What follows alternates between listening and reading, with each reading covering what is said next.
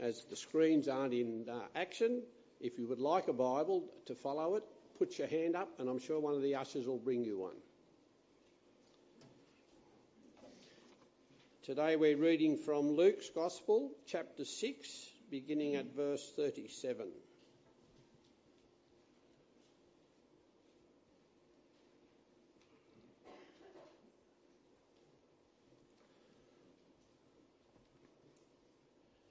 Do not judge, and you will not be judged.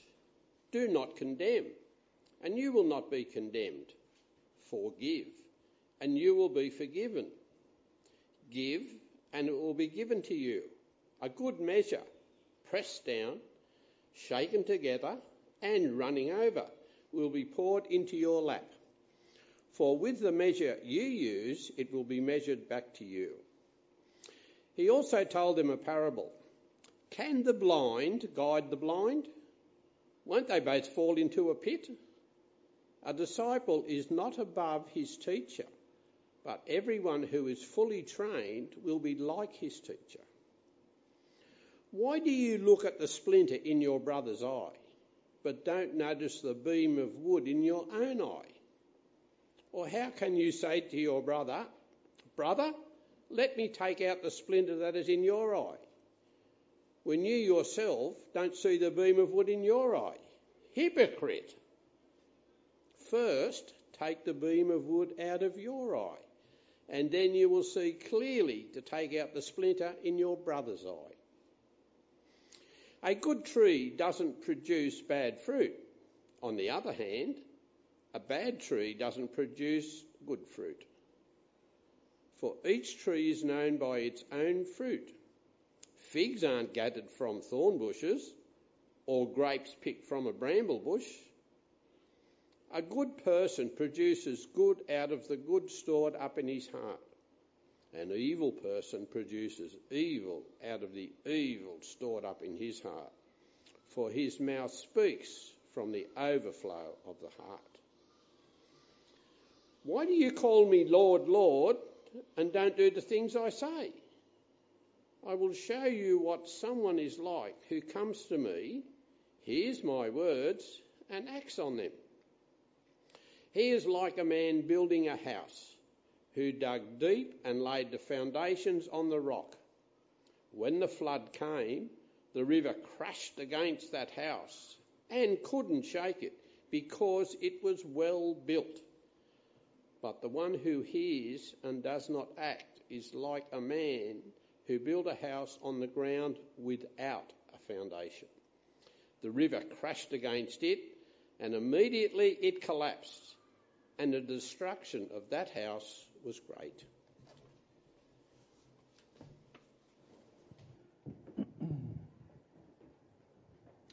Good morning, friends. My name's Mark. Please keep that passage open in front of you. Uh, we're going to spend a moment unpacking it. Uh, and you also find an outline in the middle. There's a special, it's not two columns, it's two whole A4, A5 pages, so heaps of room to write down notes.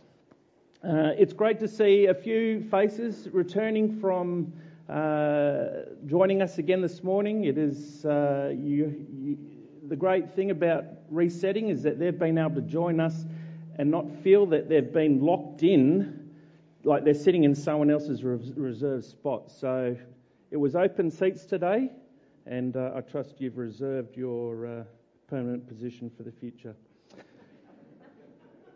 I'm going to begin now in prayer, so please join me as we uh, uh hear God speak to us this morning.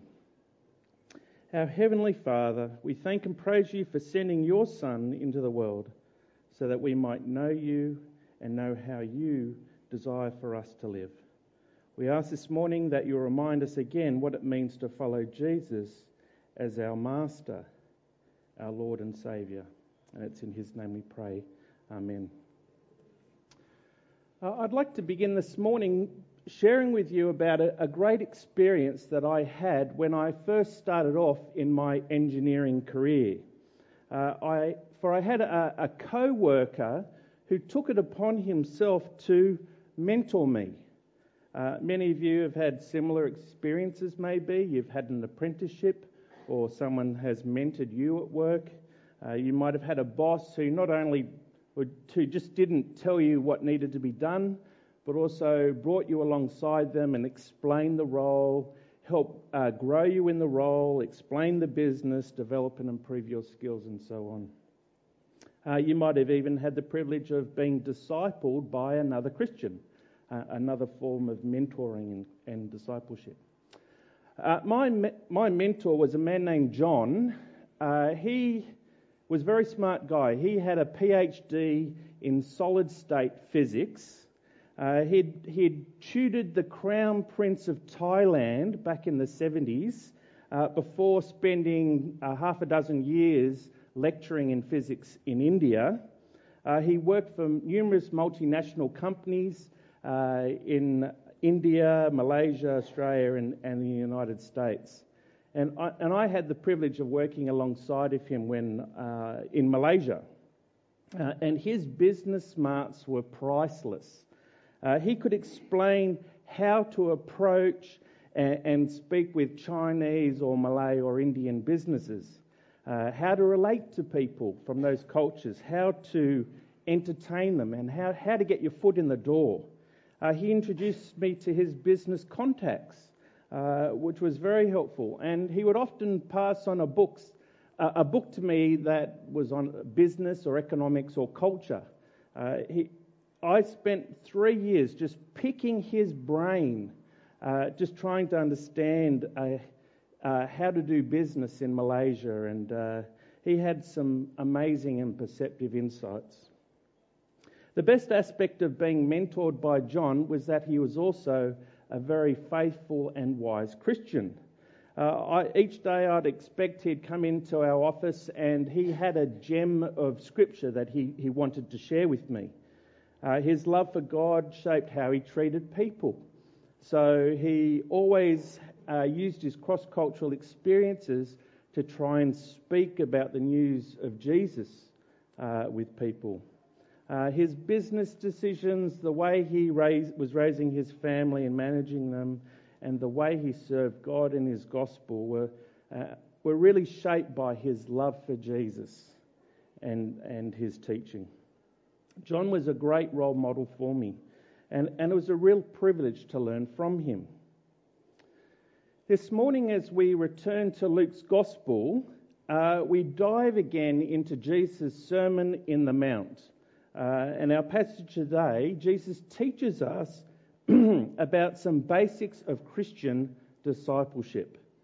Uh, if you're familiar with Luke's Gospel, you'll know that Luke uh, packs a lot in uh, to this book about discipleship. That's one of his key themes. And Luke, so Luke continually examines Jesus' teaching uh, about discipleship from different perspectives, uh, just like John would be continually passing on advice to me for different situations. The two main aspects of discipleship in today's passage uh, are raised by questions concerning Firstly, who should we follow? And secondly, what does it mean to be a disciple? Uh, the first question there is really critical. Who should we follow? Uh, John was an outstanding mentor. Yet I can remember in my uh, when I was a young teenager, there was another guy who offered to disciple me, uh, but always found his teaching to be different. And I realise now that he didn't really know the message of the Bible.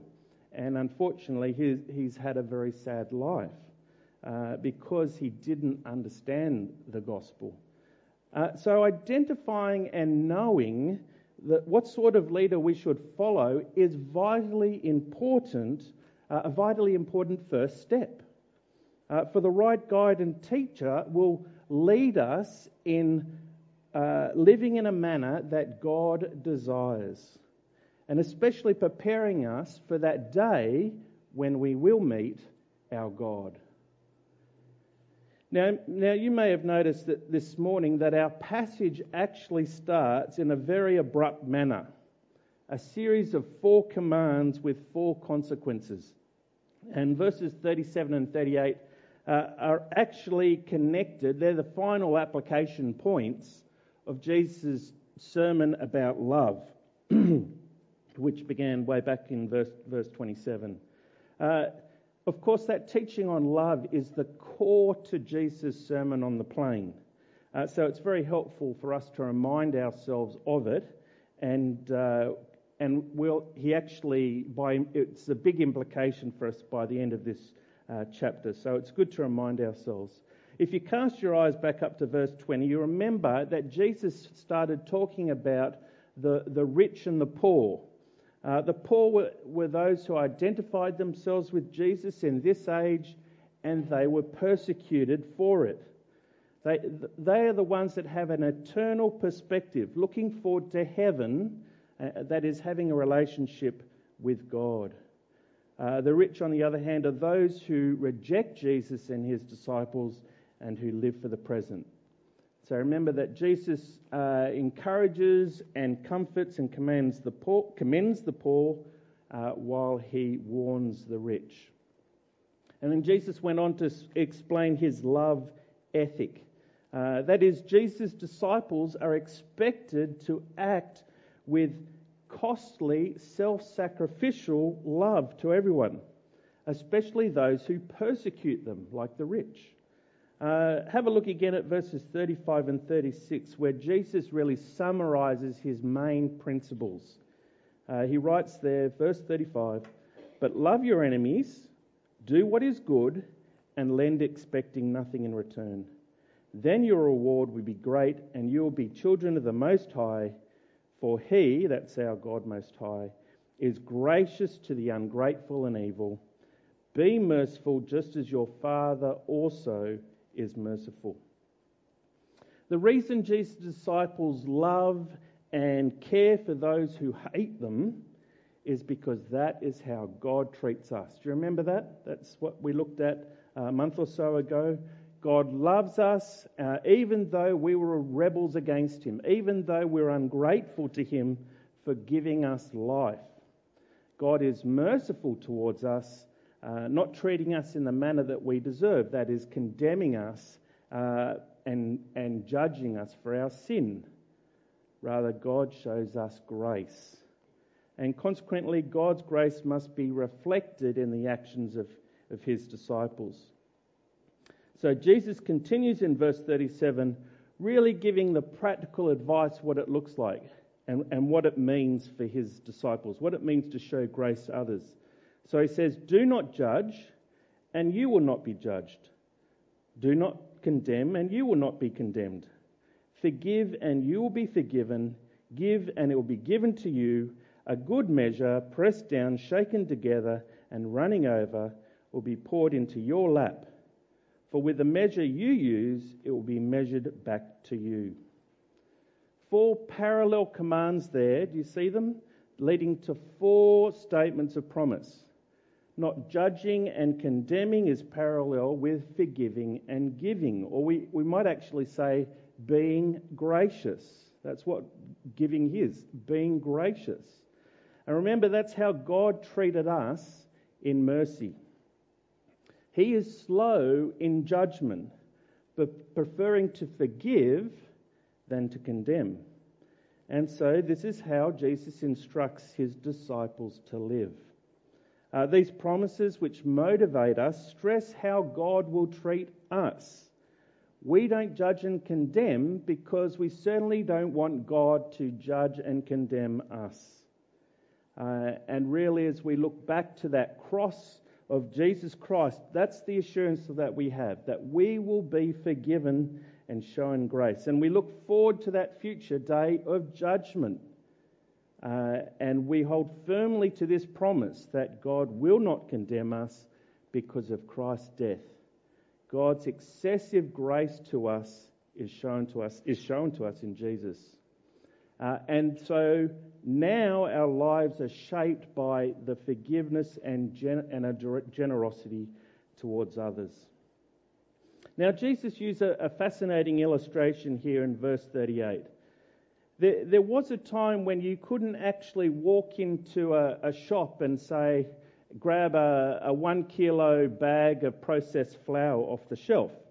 Rather, I want you to picture a farmer in a market selling his grain that he's grown in the field. Uh, when someone wants to buy grain, is a very visual demonstration for you today. Our grain of choice is popcorn because we haven't been able to go camping for two years. So this is the old popcorn that sits in our cupboard. So here's, here's the farmer with his measuring cup. He fills it up. He fills it up. He pats it down like so. So you get the correct measure. There's, that is a measure. That's what the illustration is being used. Um, there is no handy plastic bag to use, so it is poured into your lap. You catch it in your apron, sort of thing, so you can carry it home. So that's a standard measure to measure something out. However, notice how God measures in verse 38, and by implication, how we measure our love. The good measure isn't merely pat down and shaken so you get the correct amount. The measure overflows. That's, that is God's measure there. Sorry, Simone, you've got a task a bit later on. Did you see where that all went? uh, it's an illustration of God's grace. It, it's more than a measure, it's overflowing. So, how does Jesus instruct his disciples to show unexpected, uh, self sacrificial love? Well, like God, we're extremely slow and hesitant in judging and condemning. We seek, like God, to forgive more abundantly than is expected. We give, we are gracious more abundantly than is expected with our time, with our finances, with our lives. As I've mentioned, Jesus' love ethic is really the core of this sermon and we will return to consider its importance uh, for Jesus' discipleship shortly. Um, you see in verse 39, Jesus transitions into the final point of his talk. It's really a, a good three point talk if, if you really think about it. The love ethic is the second point. What we're looking at now, when he starts to speak in parables, is his third point. And I've mentioned Jesus wants us to consider who we follow. Uh, what struck me as I prepared this passage is how ordered Jesus' message is. Uh, you'll notice that each paragraph in, in verses 30, 39 to 49 begins with some questions, and then, and then he makes some statements, off, often in contrast, to explain his point about discipleship or about leaders. Uh, he really gets us to consider our teachers and leaders from a disciple's perspective. So let's consider what Jesus firstly says to us in verses 39 and 40. So uh, he, he, uh, Luke tells us, he also told them a parable. Can the blind guide the blind? Won't they both fall into a pit? A disciple is not above his teacher, but everyone who is fully trained will be like his teacher. So it begins with two rhetorical questions there, verse 39. A, a blind person cannot effectively uh, guide another blind person, can they? Uh, for yes, they will both fall into a pit. Uh, the obvious question, it reminds me of that Monty Python sketch from um, Life of Brian, I think. Uh, the blind guy who falls into the pit, he doesn't know where he's going. You can look at it later. Um, I think it's supposed to be comical. We'll see a few of these are quite funny if you think about them. The obvious question we ask ourselves is who is actually a suitable guide? Uh, who should we f- follow? Well, obviously, the blind teacher, the one without knowledge or the one without authority, is of no help to us. Uh, Jesus explains what he means in verse 40 from the perspective of being a disciple. Uh, firstly, in the negative, a disciple is not above his teacher it doesn't really make a great deal of sense if the disciple has more knowledge and more authority than the teacher. Um, that no one would seek an apprenticeship with someone who is unqualified or inexperienced in their trade. Uh, in the same way, we seek to be guided by the teacher who has that knowledge of, of the trade. So, who should we follow? Well, please rule out the blind teacher who ha- neither has authority nor knowledge. Uh, we'll, we'll, answer the question uh, more fully as we work through this passage. Jesus' second point uh, about discipleship is made in verses 41 to 45. Uh, have a look again how the leadership question, who should we follow, is raised in verses 41 and 42. Uh, Jesus continues, Why do you look at the splinter in your brother's eye, but don't notice the beam of wood in your own eye? Or how can you say to your brother, Brother, let me take out the splinter that is in your eye, when you yourself don't see the beam of wood in your eye? Hypocrite. First take the beam of wood out of your eye, and then you will see clearly to take out the splinter in your brother's eye.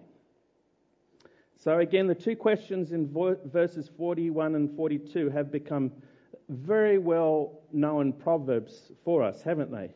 Uh, and again, I think they're very comical. You, could, you can just pick a, picture some dude with a huge plank in his eye um, that's swinging around. They're not the person that's going to be able to help you take out a small little splinter in your own eye. Yet Jesus' point is clearly made, if not harshly, in verse 43. He calls such a person a hypocrite. The hypocrite is the worst form of leader you might have, telling you how to live, but not willing to live that way themselves. Jesus continually brings this charge against the religious leaders of his day, uh, like the Pharisees. Obviously, we should not uh, be at all surprised that hypocrisy still plagues leaders today. Um, in thinking of a secular illustration, I think for the last two years we've seen the media uh, seeking gotcha moments, trying to find politicians when they're not wearing a mask or not doing what uh, laws they've enacted. You know, they're trying to point out that politicians are hypocrites.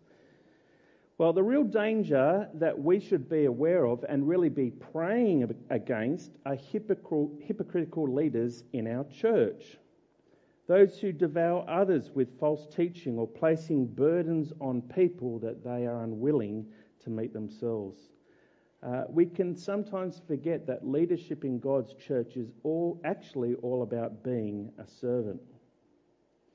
Well, Jesus tells us what sort of uh, what sort of leader we should look at, uh, look for in the second half of verse 42. It's the guide or teacher who firstly deals with their own problem. Uh, the one who recognizes the importance of taking out the plank from their own eye first. And really, Jesus continues to explain this point again from the perspective of, of a disciple in verses 43 to 45. Unfortunately, the CSB has left out an extremely key word in verse 43. It's the word for. Uh, in verses 43 and 45 to 45, Jesus gives us the reason why self assessment is vitally important for leaders. So he, he says, For a good tree doesn't produce bad fruit on the other hand, a bad tree doesn't produce good fruit, for each tree is known by its own fruit.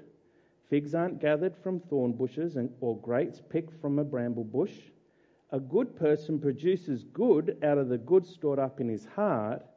An evil person produces evil out of the evil stored up in his heart. For out of his mouth speaks from the overflow of the heart.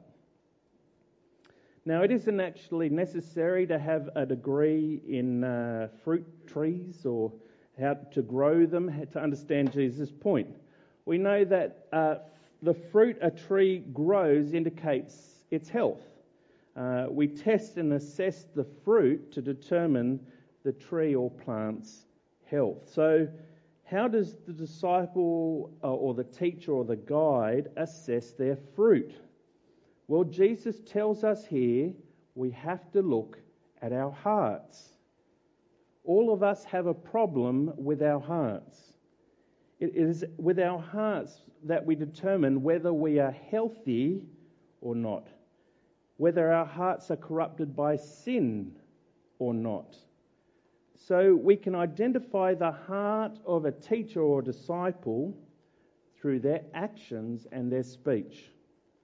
The for example, the hypocritical heart is identified by its inconsistencies, uh, saying one thing but doing another. So, as disciples or teachers, we begin by knowing and assessing our own hearts.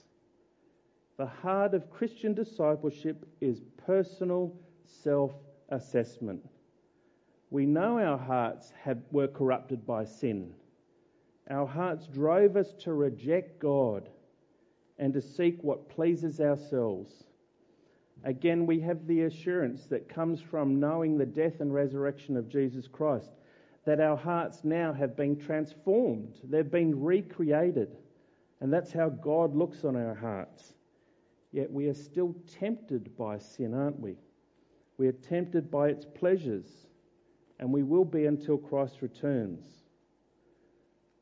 So, which leader do we follow? Certainly, the, not the one who is a hypocrite Discipleship, though, rather, is all about following the one who knows his own heart. Uh, the heart where words and actions uh, match, the one whose heart is fruitful because they're, they're uh, the one who is fruitful because their heart is pure and good. And so, as we come to verse 46, Jesus actually gives the game away. Who is the teacher that we should be following? Who is our leader? Who's our guide? Well, by verse 46, Jesus is sticking his hand in the air saying, I am your Lord. I am your master. Uh, what we, we might have people who mentor us or discipleship us, and there's wisdom here that you might apply to those relationships. However, in this sermon, Jesus wants us to firstly and foremostly follow him. Is foremostly a word? Oh, thank you. It is not a word. You get the point, though. First and foremost, we need to follow him. Was that grammatically correct? Great. Uh, Jesus is our one guide and our one teacher who we must follow. You see how he uses the leadership question again in verses 46 and 47 and applies it to himself. Why do you call me Lord, Lord, and don't do the things I say? I will show you what someone is like who comes to me, hears my words, and acts on them. So the assumption here in verse 46 isn't whether Jesus should be followed. Jesus is claiming to be the only teacher who can truly guide. The disciples are called to come, verse 7, 47, to me, to Jesus. Jesus is the only one we should follow. He is the leader whose words and actions are authoritative and knowledgeable. The heart of being a disciple of Jesus is listening to his words, his teaching, and acting in obedience. Uh, as I've mentioned earlier, the, the core of Jesus' teaching here in this chapter is actually about extreme self sacrificial love. The test of discipleship is whether you've heard that challenge of costly love and willing to measure, remember, measure up to it in your actions. And we certainly can't call Jesus a hypocrite with regard to godlike love. He gave his own life so that we might have forgiveness from sins and become sons of the Most High God. If we consider ourselves Jesus' disciples, if we call him Lord, which here it just means master or sir. It's a, what um, I hear during lockdown. I kept hearing Pippi uh, say on Zoom to her teachers, "Yes, miss," or "Yes, sir." You know that that's the way they address teachers at school, miss or sir. This is very similar to the way we might use this uh, term here uh, as Lord. But as, as JJ pointed out in the introduction, Jesus is actually the Lord, the master of this creation. He is the ruler of, of everything, the boss over everything in this creation. And we must listen to what he says and we must put it into practice. The illustration Jesus, Jesus uses uh, to back up his point is well known to us. He uses a very similar illustration at the end of the Sermon of the Mount, on the Mount in Matthew's Gospel. Listen firstly to the person who follows Jesus by deeply anchoring themselves to Jesus' teaching and consistently acts in the same way. So he says from verse 48 He is like a man building a house who dug deep and laid the foundation on the rock. When the flood came, the river crashed against that house and couldn't shake it because it was well built. It's a, it's a picture of a man doing everything to make sure his house is securely founded, digging deep down into the stone, uh, deeping wide trenches to secure beams to the rock, uh, making a strong foundation. The assessment of that work comes when a great flood smashes into the house. This house, with its strong foundations, remains secure. The other man takes a very simple approach, verse 49. But the one who hears and does not act is like a man who built a house on the ground without a foundation. The river crashed against it, and immediately it collapsed, and the destruction of that house was great. The disciple who barely listens to Jesus' teaching, rejecting its costly implications, and who does not seek to apply it to their lives, is facing certain destruction. When, it, when opposition from the world uh, comes, or when God's final day of judgment comes, which is this great destruction I think Jesus is talking about here, how will your efforts be assessed? Can you honestly say that Jesus' teaching is a priority in your life? Do you regularly assess your own heart according to Jesus' teaching? Do you dig deeply into scriptures by yourself or with others, like in a gospel team or here on Sunday? Have you been putting, seeking to put such teaching into practice day by day? Uh, at the end of his point about love, Jesus instructed us to be slow in our condemnation and judgment and being generous in forgiveness and grace. Have you been able to do that in the last month since we've talked about that passage? Uh, again, we acknowledge that love is extremely costly. Forgetting, forgiving and forgetting an offence against you is extremely hard, especially if that pers- the other person is unrepentant. We're not denying what Jesus says in the core of this passage is easy. It's not easy. Rather, we have to be committed to hearing it and putting it into practice laying deep foundations into these things because we know our God, we know how He treats us, and how He sent His Son to die for us.